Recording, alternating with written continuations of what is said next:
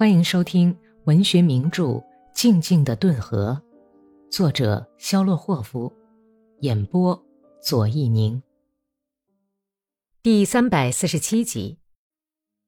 格里高利从第一次见面就很不喜欢这位参谋长，安德烈亚诺夫属于这样的一类军官。世界大战时根本没有上过火线，而是有心计的躲在后方，利用有势力的同事和亲朋关系，拼命去找没有危险的职务。安德烈亚诺夫上校在内战期间，则巧妙地弄到一份后方保卫工作，蹲在新切尔卡斯克，直到克拉斯诺夫将军垮台之后，才被迫来到前线。格里高利和安德烈亚诺夫在一所房子里住了两夜。从谈话里，格里高利知道他是个笃信上帝的人。一谈到教堂盛大的祈祷仪式，总是热泪盈眶。妻子是位模范妻子，好的简直不能再好了。大家都尊称她索菲亚·亚历山德洛夫娜。而且，钦派司令官丰格拉贝男爵曾经追求过她，但是很不成功。此外，上校还亲切而又详细地讲过他已故父亲的庄园多么漂亮。他是怎样晋升到上校的？一九一六年，他曾经跟一些大官一起打猎，还说他认为打灰斯特牌是最好的游戏，用和蓝琴夜泡的白兰地是最有益的饮料，而最肥的差事则是军需官。安德烈亚诺夫一听到近处的炮声就哆嗦，不愿意骑马，说是肝脏有病，念念不忘加强师部的保卫工作。对于哥萨克表现出一种掩饰的很笨拙的敌视情绪，因为照他的说法，哥萨克在一九一七年都变成了叛徒，而且从那年起，他就毫无例外地憎恨一切下级军官。只有贵族能拯救俄罗斯，上校这样宣称，并顺便提到他是贵族出身，安德利亚诺夫家族是顿河沿岸最古老和功勋卓著的贵族。毫无疑问，安德烈亚诺夫的主要缺点就是喜欢信口开河的胡说一通，这是那些喜欢像老头子似的唠叨，而且唠叨起来没完没了的蠢人到了老年后的通病。这些人从年轻的时候起就习惯于轻率放肆地评论一切事物。格里高利一生中曾经多次遇到过这号人物，而且对他们简直是深恶痛绝。格里高利跟安德烈亚诺夫认识后的第二天，就开始回避和他见面。白天倒是很容易做到，但是一到部队停下来宿营的时候，安德烈亚诺夫就到处找格里高利，急忙问他：“我们一起过夜吧。”而且不等到回答，他就开始说起来：“我的亲爱的，您说哥萨克在布战中是靠不住的，可是我从前给将军大人当副官的时候。”喂，外边有人吗？把我的皮箱和铺盖都拿到这儿来。格里高里仰面躺在床上，闭上眼睛，咬紧牙关听他讲，然后就不客气地翻了个身，脊背对着这个唠叨不休的家伙，用军大衣蒙上脑袋，心怀压抑的愤怒想：只要一得到调动职务的命令，我就拿件重重的家伙朝他的脑袋上来一下，也许这样。可以使他至少一个星期不说话。您睡了吗，中尉？安德利亚诺夫问。我睡了。格里高里闷声回答说：“对不起，我还没有说完呢。”于是他又继续讲下去。格里高里迷迷糊糊的想：“哎，他们是诚心把这个唠叨鬼塞给我的，一定是费斯哈勒乌洛夫搞的鬼。哎，跟这样的混蛋怎么一起共事呢？”睡意朦胧中，还听到上校像雨打铁房顶般刺耳的男高音。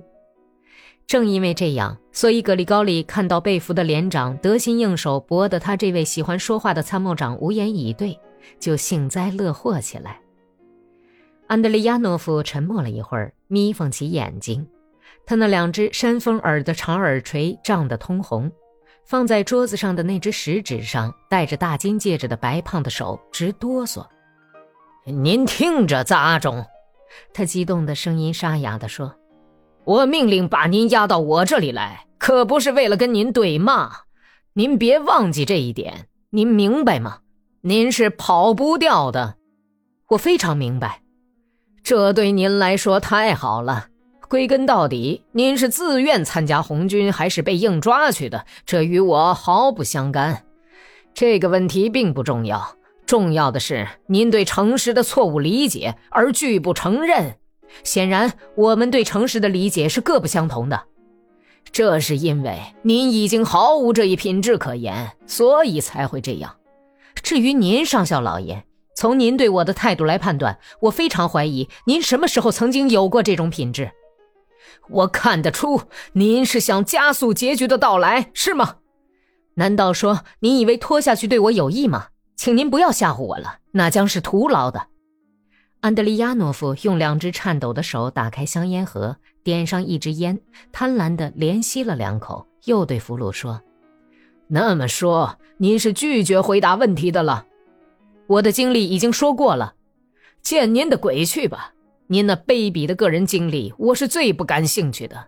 请您回答这个问题。”从谢布利亚科沃站开到你们那儿去的是什么部队？我已经回答过您，我不知道。您知道？好，我叫您满意一下。是的，我知道，但是我将不回答您的问题。我命令用枪探子抽您，您就会说了。哼，未必吧？俘虏用左手捋了一下胡子，很自信地笑了。卡梅申斯集团参加这次战斗了吗？没有。但是你们左翼有骑兵掩护，这是什么部队？请您不要再问了。我再向您重复一次，这类问题我概不回答。您自己选择吧，你这个狗东西！或者立刻把真情实话说出来，或者十分钟后就枪毙你，怎么样？这时，那个俘虏忽然用高亢的、年轻响亮的声音说。你这个老混蛋、老糊涂虫，我简直是烦透了！您要是落在我的手里，我是不会这样审问您的。安德利亚诺夫脸色煞白，抓住手枪套子。这时，格里高里不慌不忙地站起来，举起一只手以示警告。哦哦，好了好了，你们谈过了，那就可以了。我看你们俩的火气都太大了。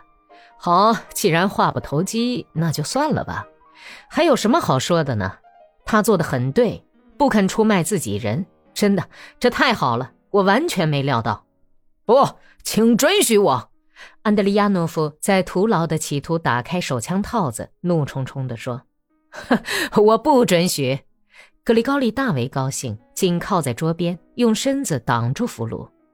打死个俘虏算是什么英雄好汉？您的良心怎么会允许您打死他这样的人呢？一个交出了武器的人，失去自由的人。瞧啊，他被剥的身上连件衣服都没有了。可是您却还要动手，消灭他这个混蛋！他侮辱我！